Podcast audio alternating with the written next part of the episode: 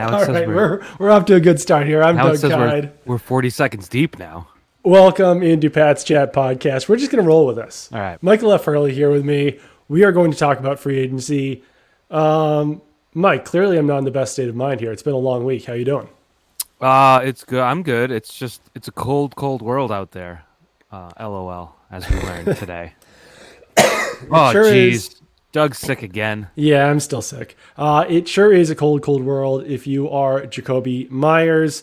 Um, although the updated figures on Juju Smith Schuster's contract don't look quite as damning, maybe, for Jakobi Meyers, but a lot has transpired uh, since we last podcasted.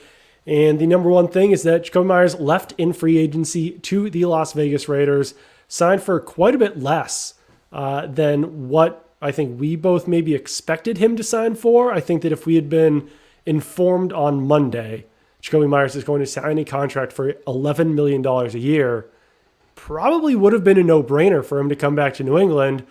Instead, he goes to the Las Vegas Raiders and kind of a weak contract overall, really kind of a one year, $11 million deal that then goes year to year after that. So, and if things don't pan out for Jakobi Meyers in Las Vegas, he could be a free agent again next year.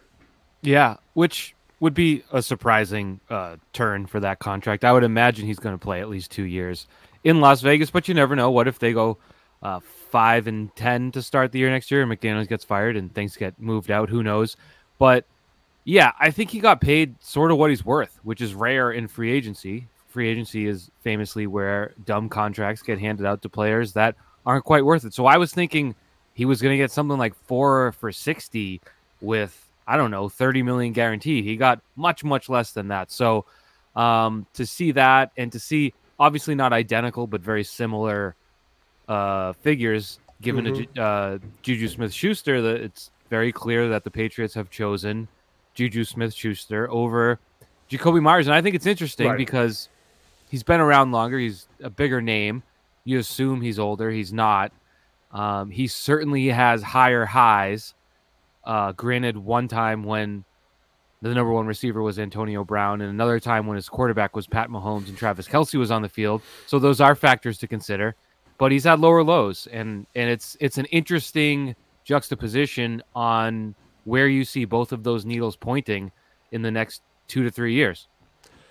Yeah, it, it is interesting. Uh, so Jakobi Meyers, three years, 33 million. I believe Juju Smith Schuster, Tom Pelissero tweeted out three years, 25 and a half million dollars.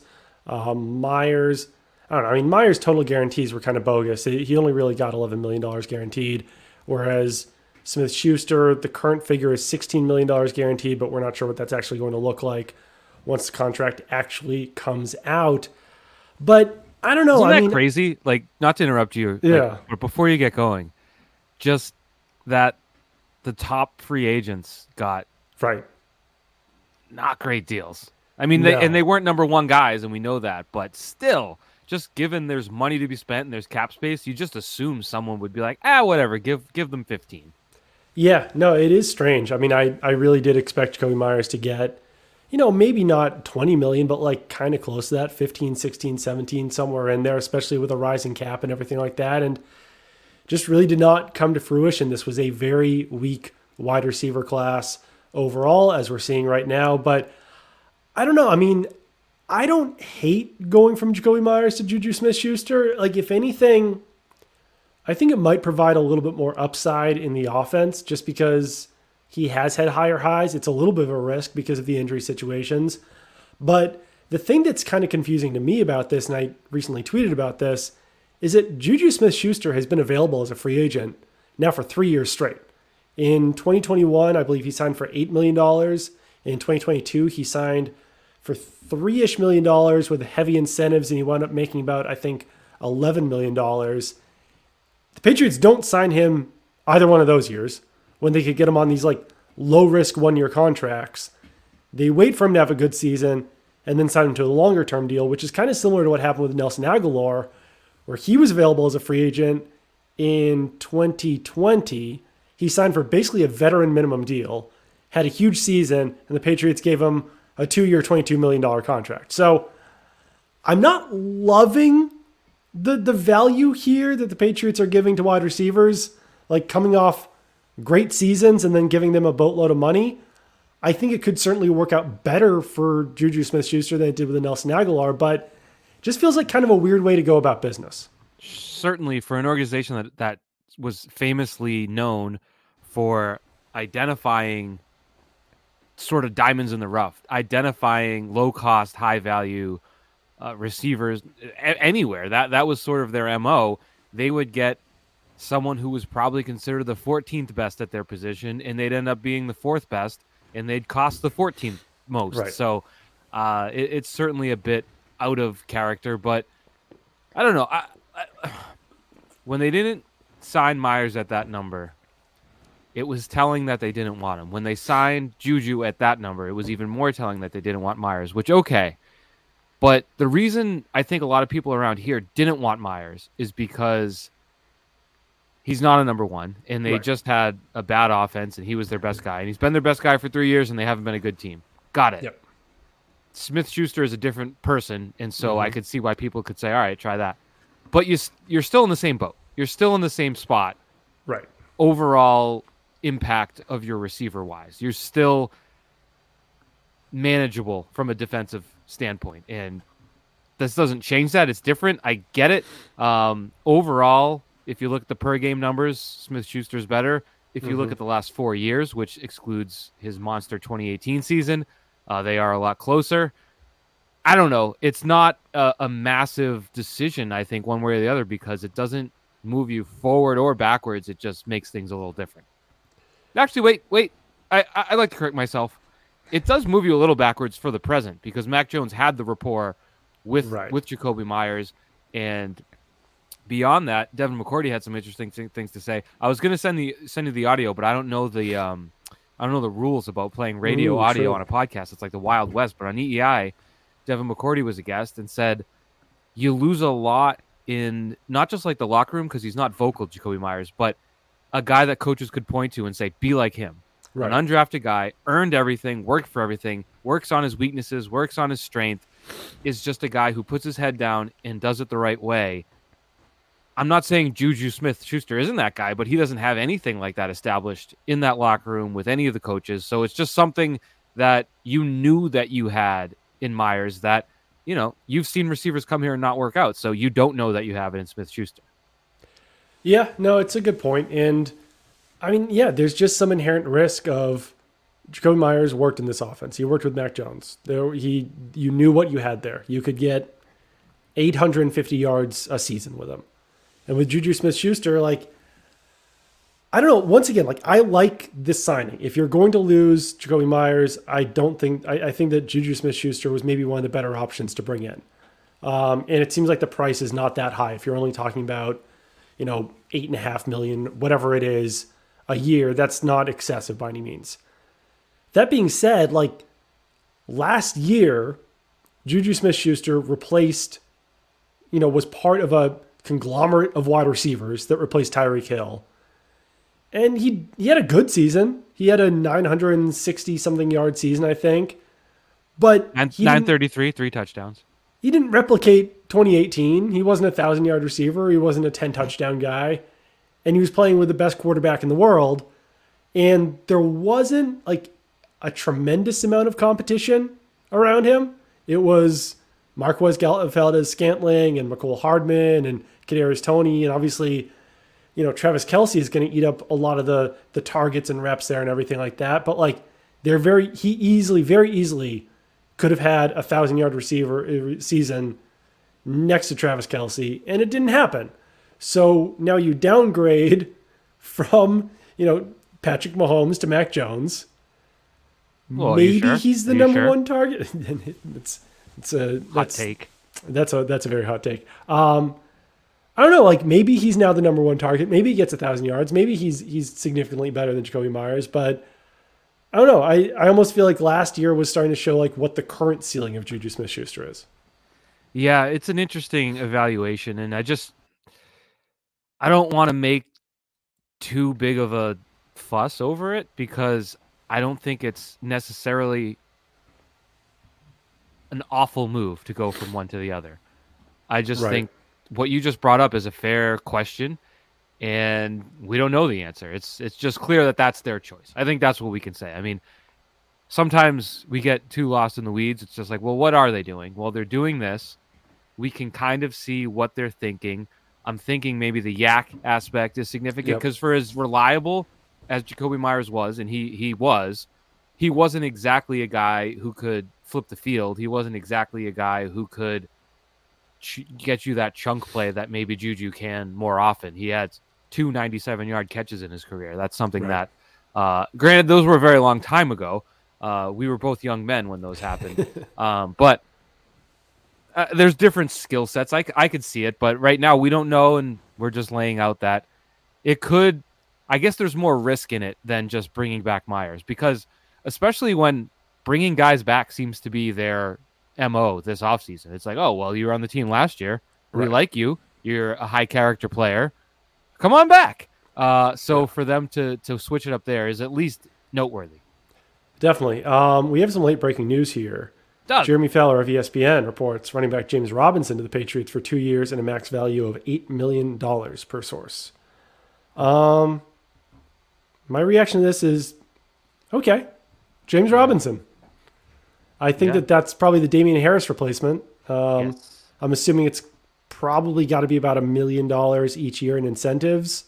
So you're probably looking at more like a two year, $6 million deal. And year one might be kind of low. But um, I don't know. It's fun that they've signed a running back, but this one, to me personally, doesn't move the, the needle a whole lot. Yeah. So they, the Robinson was traded to the Jets when Breece Hall got hurt, right? Yes it never really did much. Am I right? No. With the Jets. Uh, let me see. I just brought it up here. 85 rush yards for four touch. Oh, first those are first downs. I'm sorry. Um, th- those are averages. I apologize. But yeah, 85 total rushing yards and uh, two catches for five yards. So obviously didn't. That's a lot of money for a guy that was brought in for a specific purpose, but didn't uh, really deliver with the Jets. He had a good rookie season in 2020. He did. Um, and has gotten worse since then. That's interesting. Again, you want to get into value. And I did think we'd eventually get to Damien Harris retweeting some anti Patriots propaganda, right. which was a good signal that he was done here. Yeah. Um, I liked the idea of Harris scouring the market, getting no takers because his value was really hurt last year in returning to Patriots because I think Damien Harris is a heck of a running back uh, in a traditional yep. sense. He's not as as maybe diverse or well rounded as Rhamondre Stevenson, but he's a good runner. Yeah, he's a good running back, and yeah. he's probably going to be cheaper than James Robinson at four million a year. I think maybe not. I don't know, but right. I guess that's another instance of change. Uh, is it change for the sake of change? Is it change for improvement? I don't know. I, I would imagine Bill O'Brien has some say in this, and that's why some skill players are going to be different. We've right. seen three three skill position changes with Jonnu Smith, Jakobi Meyers, and now we assume Damien Harris not being back. Right. Yeah, because James Robinson does kind of, um, yeah, he's that early down type of back, not going to catch a whole lot of passes really. Uh, so probably spell Rhamondre Stevenson on early downs, allow Rhamondre Stevenson to maybe do a little bit more on third down and not get quite as tired this year. Um, one last point on Juju Smith Schuster. And yeah, I mean, I reached out to someone who, and I was like, why Smith Schuster over Meyers? And the response was, you know, yards after catch plus playmaking ability, uh, but that they're actually pretty close as wide receivers. So, you know, maybe that closeness is why they were they wanted to sign the guy for cheaper than the guy who's going to be make a little bit more, and then you also get maybe a more dynamic player after the catch and for big playability. Um, yeah, I, I don't know. I I'm kind of caught off guard by this James Robinson news, but I'm not sure if I would have that much more to say about it if if I had had like a week to prepare for talking about James Robinson on the Patriots. Yeah. But yeah, um, I would say there's yeah. a trend um, in that the Patriots have now acquired two players who were had really good seasons a while ago. um, Robinson's being more recent. In 2020, he had 1,400 yards from scrimmage and 10 touchdowns. He had uh, 344 receiving yards and three receiving touchdowns, in addition to 1,070 rushing yards and seven touchdowns as a rookie in just 14 games. So his 2020 season was dynamite. Yes. Uh, the next year he played the same number of games. His yards from scrimmage dropped uh, 420 some odd yards. Uh, and then last year, it was cut in half 476 yards from scrimmage, 11 games. So it's a buy low player, but I don't know where that cost fits. It's not, you know, debilitating to the cap or anything. But when you're making moves like trading Jonnu Smith and taking a $12 million dead cap charge to free up 4 million, I don't know. 4 million does have a factor. There is, Mhm. there is something at play there. Uh, when you're cutting your punter and taking the dead cap charge, et cetera, et cetera, Right. you got to kind of look at the money and say, well, is it the most prudent spending we've ever seen? Possibly not, but it's, I guess, a hope that both Robinson and Juju can rekindle whatever made them good a while ago. Definitely. Um, one other signing the Patriots made today was Riley Reiff. He spent most of his season, most of his career as a starting left tackle. Last season, he started like half the Bears games at right tackle. Jeff Howe said that this signing was made with the expectation that Reiff would either be starting or like competing to start, something like that. I'm not so sure about that. I, I don't think He's that's 34. I don't think that's an ideal situation to have Trent Brown and Riley Reiff as your starting tackles in the year 2023. Yeah. Um, but they also signed Calvin Calvin Anderson. I I think I would like the Anderson and Reiff signings more, and I would be able to discuss them a little bit more if there was like a solid starter at either left or right tackle, depending on where Trent Brown is going to play. But I don't love the idea of Calvin Anderson or Riley Reiff starting at either one of those positions in 2023. What about both? So Trent Brown, Trent Brown gone, cap Trade. casualty, and then you got Calvin Anderson and Riley Reiff starting. I I've know. got I've got over the cap up right now. Great Yeah. website. Uh, helps me on a on a daily basis. So shout out to whoever runs over the cap. Uh, Jason. Jason at over the cap. That's right. Now, if the Patriots were to trade Trent Brown prior to June first, they would free up eleven million dollars in cap space, and they would take on just a one point two five million dollar charge. If you can find a taker, uh, that that strikes me as a possibility. Now, now post June first, like say it's a training camp injury situation, same numbers. So right. that seems like a possibility. Uh, you're not going to get anything for Trent Brown, but if someone needs a tackle, you now have. I don't know why I just traded Trent Brown, but Right. the way that they're stockpiling and the way that Trent Brown was not great last year, and the way that I don't know how he's going to take Adrian Klemm's coaching, and I don't mean that in any sort of way. Like I just Right. don't know. I do not know. Uh, he didn't take Matt Patricia's coaching very well, which right on. Uh, right. good for you. But uh, I don't know. That's another possibility where they're maybe those two guys play. Maybe they draft a guy, and they have this sort of rotating cast because they still have they they tendered Cajuste uh, to add to the mix as well, and they. They signed Connor Thank, McDermott. thank God they Thank have Connor McDermott. We were both going there. I mean, it's only a matter of time before this podcast makes it to Connor McDermott commentary. but I mean, that's a lot of like, to use a baseball term, like quadruple A guys. Right. Well, not that Riley Reiff is, but he's 34 and has had injury I mean, issues. you, do you, okay. Uh, you might know this. Don't look it up. Last year, 2022. When do you think Riley Reiff signed as a free agent? Um, August. July 26th. So basically August. So basically August. Like that's not That was after. Great. So he was on the Bengals the prior year and got hurt around week 12. Uh, ish. So there was probably an injury concern, injury and age, and now you're a year out of that. So it's, it, I mean, Not a year out of age, but you are a year out of injury. a year out of the injury, a year older though. Um, but yeah, I, I, I don't see. It seems like they're stockpiling, and when a team stockpiles depth, that might mean the number one guy on the depth chart is not for long. That's all. I, I don't disagree with you. And the fact that I mean Trent Brown got like straight up benched last year, right? It's hard to remember, but uh, sure, yeah, definitely. Um, First reported by us, if not. and like yeah, the penalty issues and sack issues. Yeah, you, you don't know how he's going to perform with Adrian Klemm, and you don't know how he fits into Bill O'Brien's offense. Like I don't know if every single team in the NFL would want a 6'8", 380 pound left tackle. Uh, just the benching might be tough because he took 98.1% of the snaps, fewer than only Michael and Onwenu. So if it was a benching, it was probably like two series. So maybe it was was it like week one in Miami or something? I really thought that he got benched at some point. Did I don't know. Maybe yeah, I'm it wrong. was brief. It was brief, if so. Did he not start a game last year? Was there one game that he didn't start? We're, we're just gonna like just bore everyone. to Yes, yes. Tears. There was a game he didn't start. There we go. I'm the smartest person in oh, my but then someone got right hurt. now. Did someone get hurt? Let's see. Which game didn't he start? Doug, this is the Jets game, the 10-3 win at home. Yep, He only played 68% of the, s- of the snaps. I And do you want to know? Do you want to know who started that game, Doug? At Over. left tackle, At left tackle, was it Yodny Cajuste?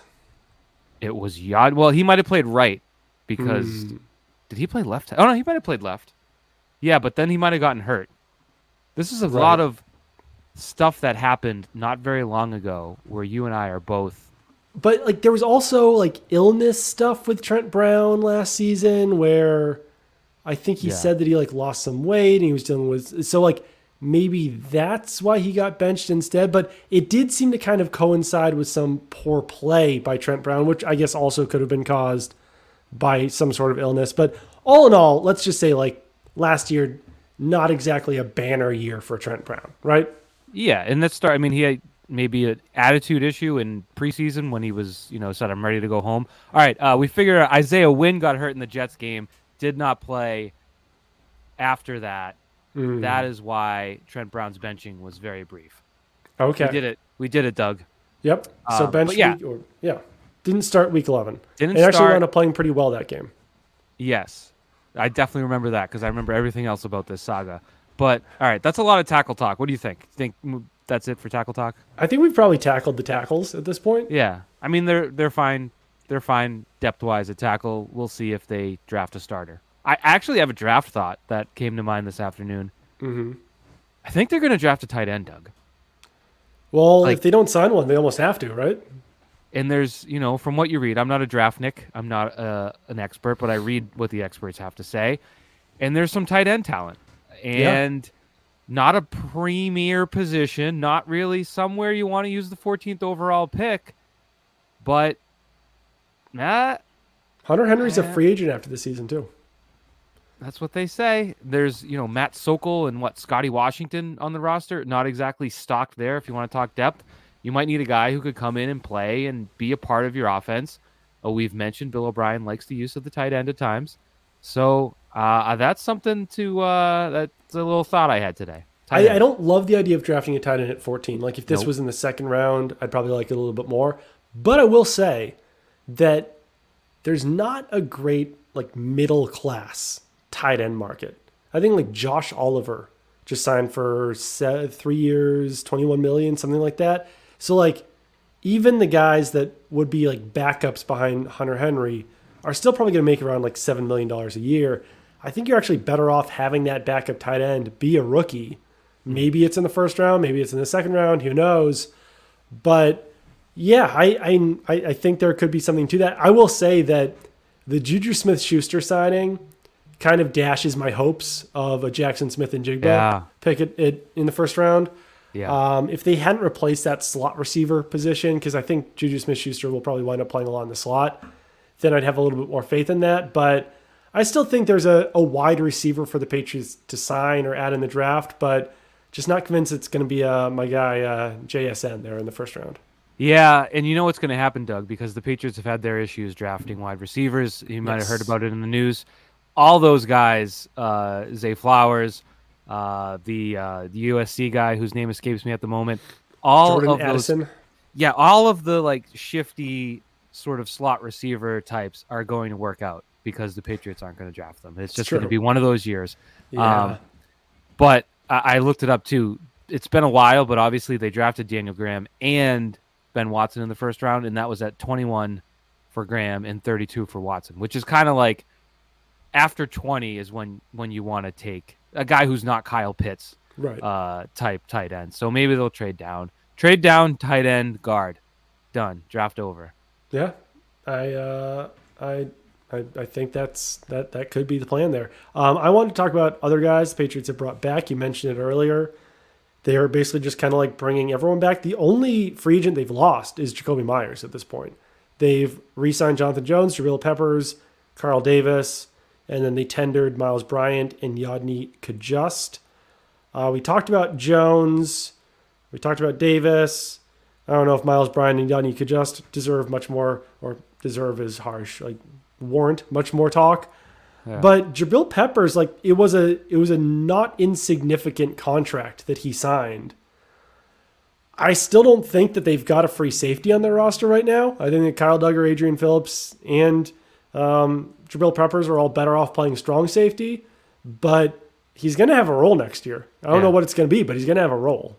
Yeah, and he played about a third of the defensive snaps last year. You got to right. imagine it'll go up. Obviously, with McCourty leaving, obviously with a re-signing, they could have gotten someone different if they envisioned a different need for a different player. So, I mean, he was not noticeable for much of the year. I would say that he you would notice him when he ran someone over like a Mack truck, right? Um, but it wasn't as if he was heavily involved in the defense.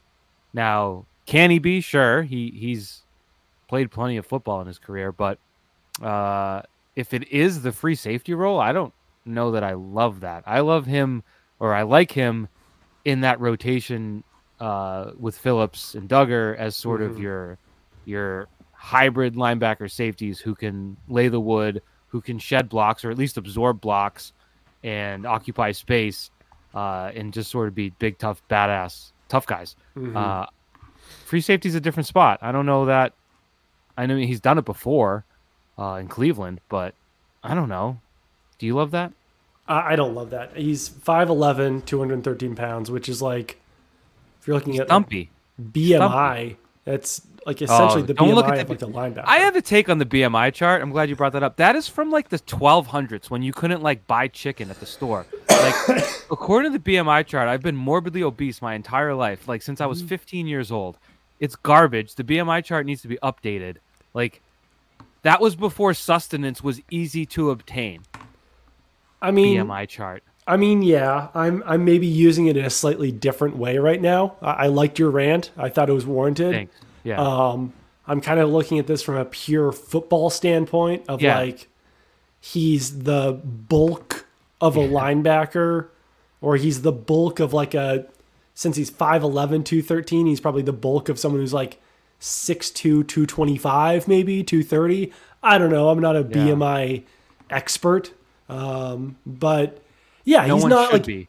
that's not a free safety body. I think is what I would. That's that's where I would land on whatever the hell I'm trying to say right now.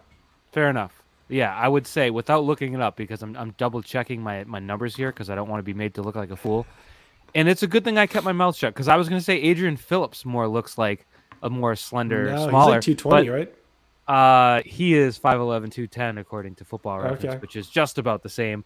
Um, so I and didn't Dugger, say that. Dugger, I think, is 215 or 220, 220 as well. So yeah, these are these are not also, small men.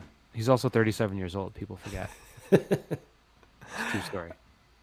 Um, yeah. Well, if if we're Jabril Peppers and Kyle Dugger might be like very close in age, actually. Jabril Peppers well, was see. drafted. Oh, Jabril Peppers is 27. He was born October of October of 95. Dugger yeah. was born March of 96. So they are they are very uh, close. They're what seven, six months apart. Uh, that's I, that's not a lot. That and is some wild, wild, wild stuff right there. Peppers entered the league in 2017. He, Dugger was like a freshman at Lenoir-Rhyne. Imagine telling someone in the year 2016 when Jabril Peppers was like, wasn't he like a Heisman finalist one year or something? First round uh, pick, like playing offense and defense, all these things, and then like Kyle Dugger is probably sitting on the bench at Lenoir-Rhyne Imagine t- telling Kyle Dugger at that point, like, you are going to start over Jabril Peppers yeah. in the NFL in a mere five years. he know. was the, the Big Ten Defensive Player of the Year in 2016. I'm guessing that was his uh, his his candidacy for the Heisman. He had he had quite a season there at Michigan, uh, his junior year. Yes. Before entering the league seven years ago. Um. So yeah, I don't know. Like Peppers returning. Once again, not exactly moving the needle that much, but overall, if you look at this week, so they added Juju Smith Schuster, Calvin Anderson, Riley Reiff. They've got Jonathan Jones, Jabril Peppers, Carl Davis, Miles Bryant, and Yodny Cajuste back, and they've lost Jakobi Meyers and Jonnu Smith. After they lost Jakobi Meyers and Jonnu Smith, and they had only just kind of re-signed guys, I was thinking like this team has not gotten better. Um, I would say at this point, add in the tackles, and they're like kind of back to square one a little bit right now because there's not Well- a lot of free agents they need to sign. Personnel wise, we do have to note the coaching aspect, which is pretty much the biggest change and most necessary change they could have made. So we can't Absolutely. We can't overlook that, but we are personnel based people. Yes. Uh, we are people people. So yeah, but we said it the other day. There's nothing they could have done this period to really change what they are. I don't think, unless I'm missing something or somebody. I don't think there's like three moves they could have made to make them a 11 to 12 win team next year. No, I think that like if they had traded for Jalen Ramsey, we'd be thinking a little bit more highly of this team. What if they get Beckham? Odell Yeah, uh, senior or Um, junior, probably junior, I guess. You know what? What if they get Odell Beckham Jr.? If they got Odell Beckham Senior, Yeah, I might feel a little bit better about it because then maybe upgrade the quarterback. I don't know. It's what happened. Uh, I know. I don't. I know they didn't upgrade that the quarterback with Cleveland, the most upstanding citizen, but yeah, yeah, yeah, yeah. Well, mm, remember he was like posting film clips of like Odell, Odell wide open deep. And he's like, Baker's not looking at him. It's like, well, I mean, yeah, it's, it's a difficult position, but all right, Michael, yeah, I'm not the biggest Odell Beckham Jr. guy at this point in my life. I could see. I mean, what if, what if it's Odell? His last thousand yard season was in 2019. well, um, Doug, you're describing the perfect Patriot in 2023. He was good a while ago. It is very true. And he, uh, so one of the funnier things that Aaron Rodgers said today, which I I felt that his entire interview with Pat McAfee was like one of the more boring things I've seen in my life. But it was the most self-indulgent yes, performance I've but while seen. he was like trashing Dianna Russini, which was lame, Pat McAfee started being like, "Hey, but would you want this guy? Hey, but would you want that guy?" yeah. And when they got to Odell Beckham Jr., I didn't have the heart to tweet this. He said, Who wouldn't want Odell on their team? And I'm thinking, 32 NFL teams last year didn't want Odell Beckham Jr. on their team last year. So there's actually a lot of people who wouldn't want Odell on their team last year. I don't think he could play last year, so that's mitigating mitigating circumstances. He he went on a tour. Yeah, but he probably showed that he couldn't play. I feel like the reports out of this year's workout Has- were a little different, but it Where has Odell not signed? I'm I'm curious. It has where, not where is Odell right now? in contractual relationships being commenced. So you are still right, but I, I do imagine that's because he wants twenty million dollars. Where I don't know anyone who could come off a missed year with the torn ACL and demand twenty million dollars at age thirty. The tw- the twenty million dollar thing is like, I did we talk about this on the last show? Doug, you've got to learn one thing about me. I don't know what I say, So, what you say. I'll keep this short if we did. Like, whenever I see a salary attached to Odell Beckham Jr., my mind explodes. Because when, like, I think the price to pay Odell Beckham Jr. is like $2 million a year. He did not play last year. yeah. He was not that good in Cleveland or with the Rams. He wasn't great in 2020 with the Browns. He had a thousand yard season in 2019, but like he wasn't one of the best wide receivers in the NFL. Why would you give this human being who hasn't been good since I don't know 2017, whatever it's been, like more than like a little bit over the veteran minimum with some incentives attached? I, I do not understand it, and maybe Yeah. that's why he hasn't signed somewhere yet. Yeah. Yeah, great 2014 through 16 and sort of okay for a few years and then obviously not playing last year.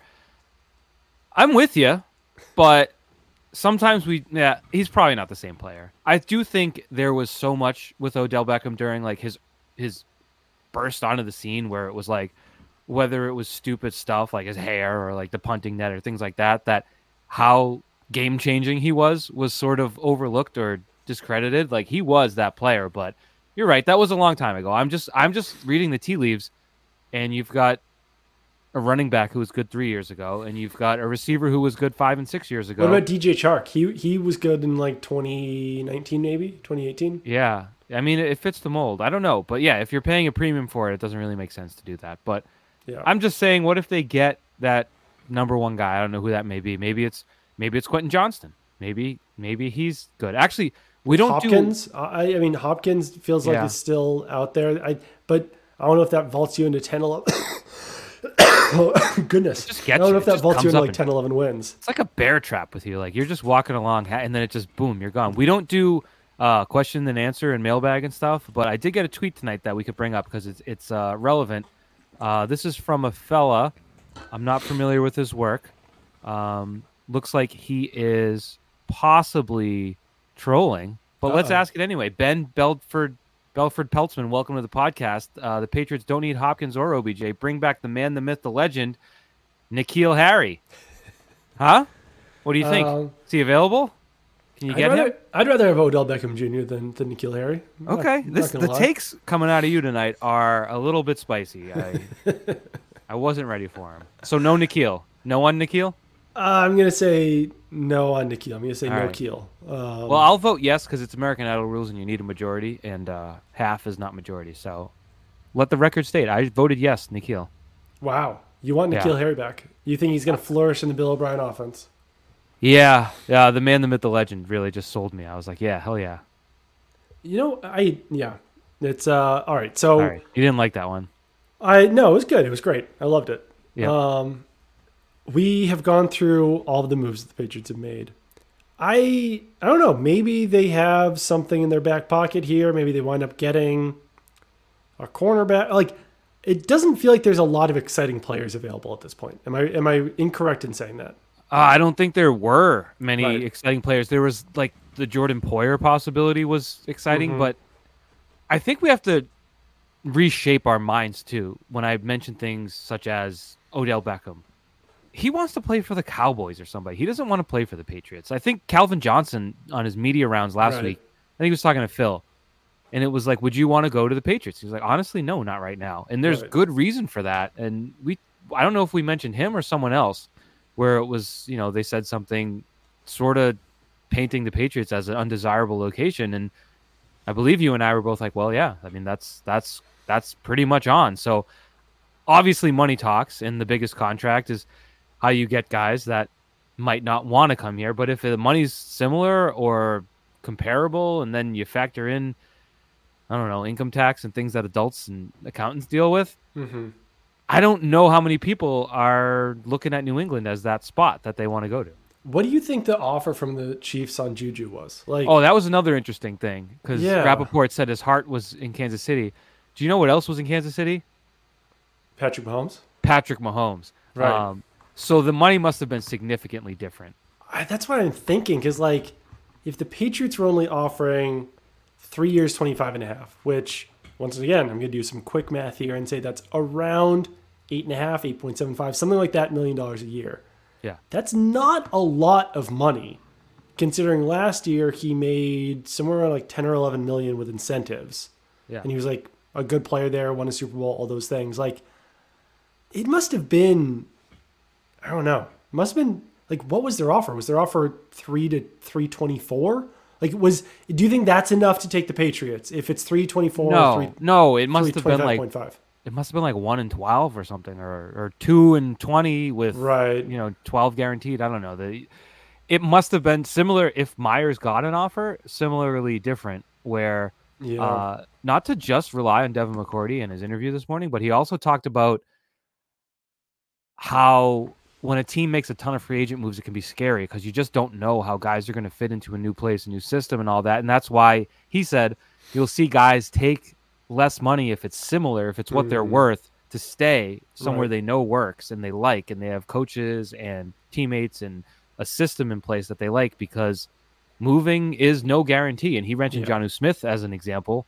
Right. And so I think there is some sort of there's reason to believe that if Myers got an offer, it was uh, duty, and if Smith Schuster got an offer in, in, in Kansas City, it was also duty. I, I've got to imagine Yeah. that's duty with a D, not a T. I I Poo-poo. would agree with that. Um, The when Myers signed, there was kind of a kind of a hubbub about like, is Hunter Renfrow available in trade at this point?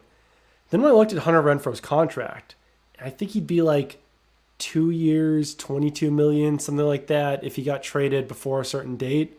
And it would be like two years, 19 million if he was traded after he got his roster bonus. I don't know. I mean, I kind of liked that Hunter Renfrow contract when he signed it, but after last year, maybe I'm just like I don't know, a victim of the of the recent past, but I, I don't love the idea of Hunter Renfrow at two years, 22 million or two years, 19 million. That seems a little bit high compared to what Myers and Schuster just signed. Yeah, probably. Yeah. I mean, you also had the wrong Raider heading out because Hunter Renfrow right, didn't have his Waller. wedding plans right. spoiled by McDaniels, which is quite the story. Uh, yes. Quite, quite the story. Did some numbers for us on the website. Um, but yeah, I I agree with you on the on the dollars there. I think there are I don't know, Doug. It seems like that's a tough position to make a ton of money, but I thought this was the year where the slot guys were going to cash in. Then that's what what's coming in the draft is all the, the quick slot guys, mm-hmm. and it's it's a it's a tough way to live. You know, you want to be ideally, if any young kids are listening, you want to be 6'4", 220, great hands, yep. great speed, great body control, yep. um, great awareness, yep. great route running. Yep. And then that that's how you make the big bucks at wide receiver. You can't mm-hmm. do it inside anymore, I guess. It's true. It's sad. Those those poor undersized wide receivers, they're just not making the big bucks anymore. Uh, looking at the free agent tight ends that are out there right now, you've got Dalton Schultz, you've got Mike Gesicki, uh, Austin Hooper, Marcedes Lewis, Robert Tonyan, um, Hayden Hurst. I, although I feel like he didn't he sign somewhere today. I don't know. Um, Irv Smith. I don't know. There's still some veteran tight ends out there, but I'm not sure. I don't know if you want to pay like veteran tight end money, but I, that is a need. Like if you could get yeah. Irv Smith in here, he's willing to play 33% of snaps. Cool. I don't think like Dalton Schultz would make sense. I've always liked Robert Tonyan as a player, but he's know, probably he going might... to the Jets if we're being honest. Just the way that that whole thing's shaping up. Unless uh, he's not in the inner circle with with Aaron Rodgers, but I don't know. There's there's still some like there's still some decent veteran tight ends out there, which is interesting that that's kind of a a resource in free agency that's been a little bit untapped so far. Yeah, for sure. Um, what's going on with that? Just not just tight ends, but receivers didn't sign until Myers, and even then, it's kind of slow. We've seen what Lazard, Smith Schuster. Now it's it's piecing along. Yeah, it's a odd free agency. Is it just because the talent isn't there? Is it because like what are what are what are teams holding back on? I, that's right. what I understand because money flies around and maybe we're overlooking the fact that defensive tackles made a lot of money yeah. and offensive linemen yep. made a lot of money. So maybe we are uh, ignoring that. Are bad, but I don't know. It just seems like there's always dumb splash moves that make headlines and get people excited, and it seems like we're lacking them. I think there's also an element where there's a decent amount of teams who either who are like who have to sign quarterbacks to large contracts soon. And I know that that's not like a league wide trend or anything like that, but like just looking at it, the Dolphins are going to have to sign Tua to a long term contract soon. Chargers with Herbert, Bengals with Burrow, um, Eagles with Jalen Hurts. Like maybe they're just looking at their rosters and being like, maybe we don't need these high priced free agents maybe we need to save our money and pay for our quarterback somewhat soon because I think there's some other ones out there as well. And then there's also all the teams who are already paying their quarterback a lot and don't have a great cap situation. So I do think it's it's a little bit of both. I think it's not a great free agent class. There's a decent amount of teams that didn't have a whole lot of salary cap space this this offseason. And that's what we're seeing. But the Patriots have a decent amount of cap space left, I believe. I haven't looked at uh, Miguel Benzan's Twitter Twitter lately, but feels like they they still have some room to make some moves here. I got you. I got you with the Pats cap. Yep. You, you want the Pats cap? Yeah. It's looking like uh, twenty eight point one one two six six eight. That's million. a lot. Yeah, that can go a long way. Yeah, I haven't read all of his disclaimers. He knows a lot more about the salary cap than I do. yes. Sometimes certain things aren't accounted for. Sometimes things are, but you get the general right. idea there that there's money to be spent.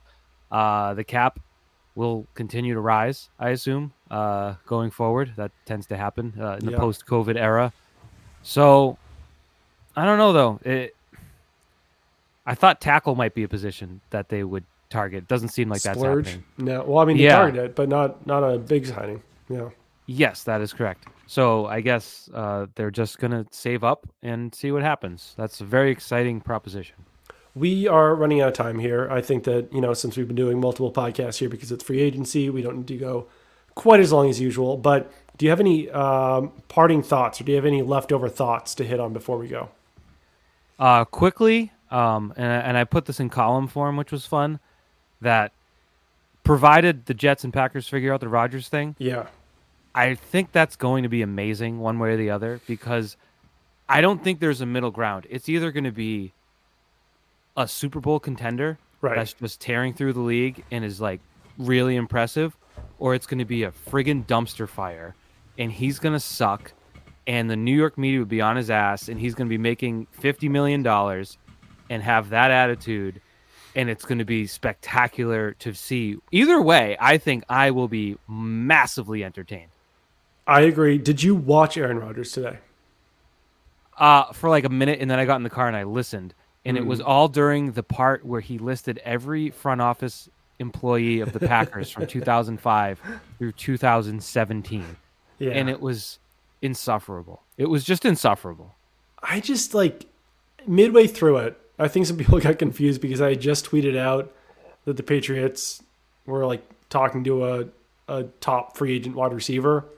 Was Um, it Juju? It was Juju. Oh, look at that.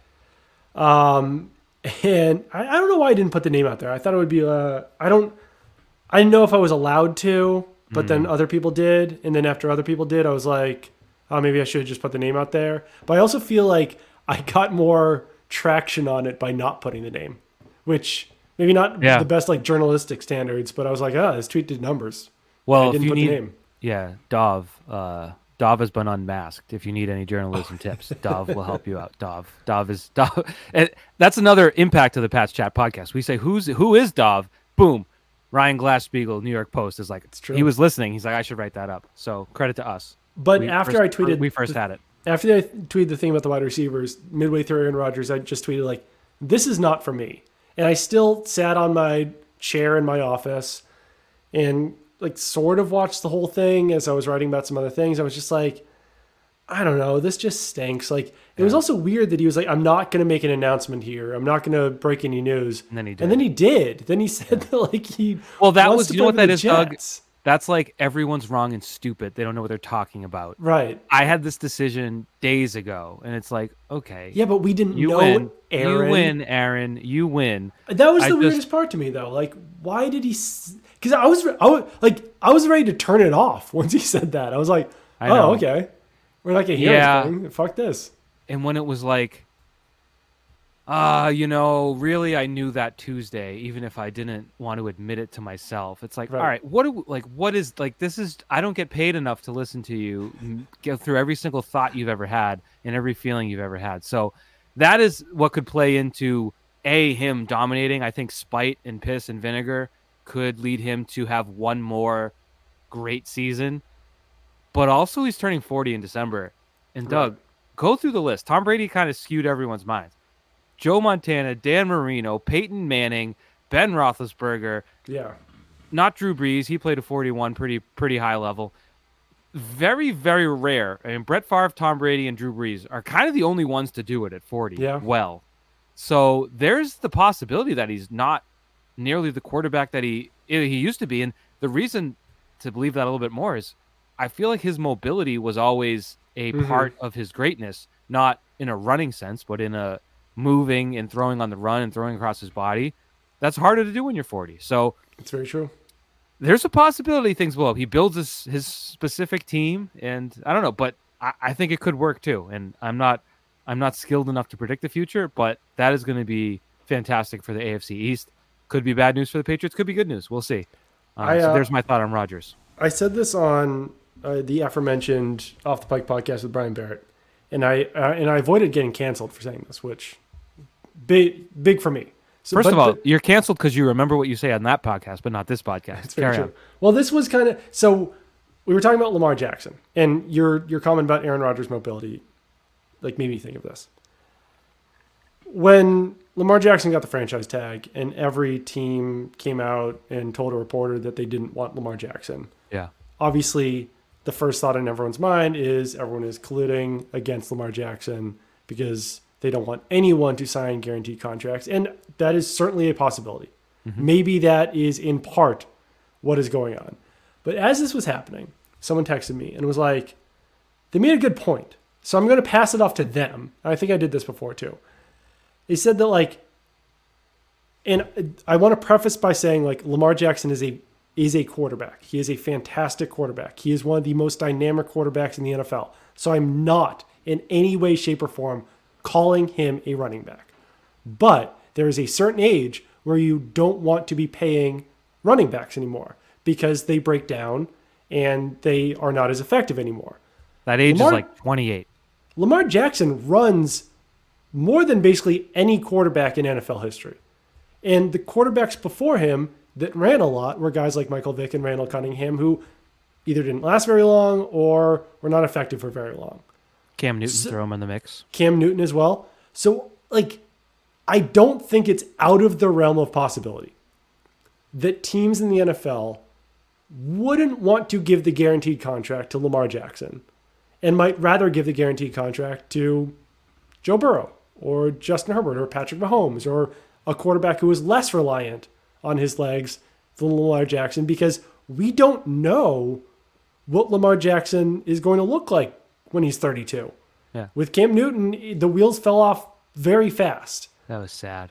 And I Lamar Jackson is a better passer than Cam Newton was. So I think that Lamar Jackson can better um, I don't know, continue his career and have better longevity and everything like that.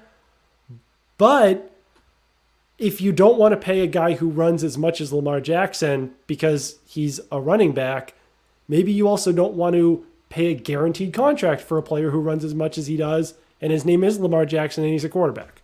I don't know. Yeah. I thought it was a good point that someone else said to me. And that is since the 17 game season came into play two years ago. He's played 12 games in 12 games. So right. there's real worry there. I don't think I don't think that's cancelable. I think we under I think that's just reasonable. Um, which maybe it doesn't play on Twitter, uh, right. and doesn't play into the outrage and all that. But I, uh, I love Lamar I, Jackson. I hope he gets a guaranteed contract. Yeah, I root, I root for the players in all yeah. instances, but in this case, I don't think it has to be. I think there is a general. I don't know if collusion is too strong a word. I don't think any owner wants to set the precedent of giving right. any player 150 guaranteed over three years. Um, I would love for that to be the case for football players because you know firsthand, being up close and personal, the the hell that they put their bodies through, uh, the year long, lifelong dedication of of health, fitness, diet, all of that. It's a lot, and yeah. it's just to be treated like a cog in the wheel by owners. Uh, you mentioned running backs. Uh, now I'm now I'm ranting, and all the pr- protection of receivers and quarterbacks with their heads.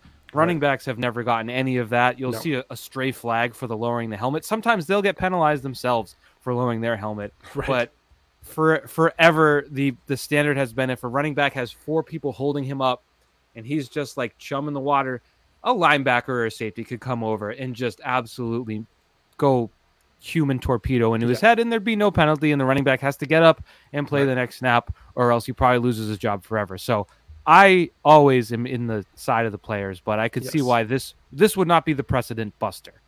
For yeah, no, I, I agree with that. All right, well, I think that will do it for oh, us for now. One last quick one. We have yeah. a quick one. Did you see Kevin Clark's video? Uh, Kirby oh Smart. yes, Kirby Smart. Yes. So Kirby Smart at a coaching clinic said Nick Saban taught him that Bill Belichick, when assessing D linemen, oh excuse me, I was getting excited there uh, when assessing D linemen, Bill Belichick likes to gauge the size of their ass. Uh, point reason being, linebackers love a D lineman with a big old ass mm-hmm. that can swallow up blockers and yep. free up lanes for linebackers. So just keep that in mind. We're yep. gonna have to reevaluate the way we look at D linemen. If yep. the if the all twenty two uh, end zone cam is have the end zone behind cam. the offense, we need both. We need the defense now because we've got to just size them up. We need to like click the screen and image pixel pixel measure and compare them. Uh, it's something we got to do. It's no, it's very true. I watched that mere hours ago, and it was very funny. So, um, thank you to Kevin Clark for putting that out there. And yeah, it really makes you reassess all of your defensive line scouting for the Patriots throughout the years. And Who has had the biggest ass on the Patriots D line? and it would probably be either like Wilfork, Will but, Fork, like, he's a different- Ron Brace, maybe. Yeah, I don't know. I mean, it's um, not something I've paid attention to. Yeah, like Alan Branch strikes me as a big ass guy. He was huge.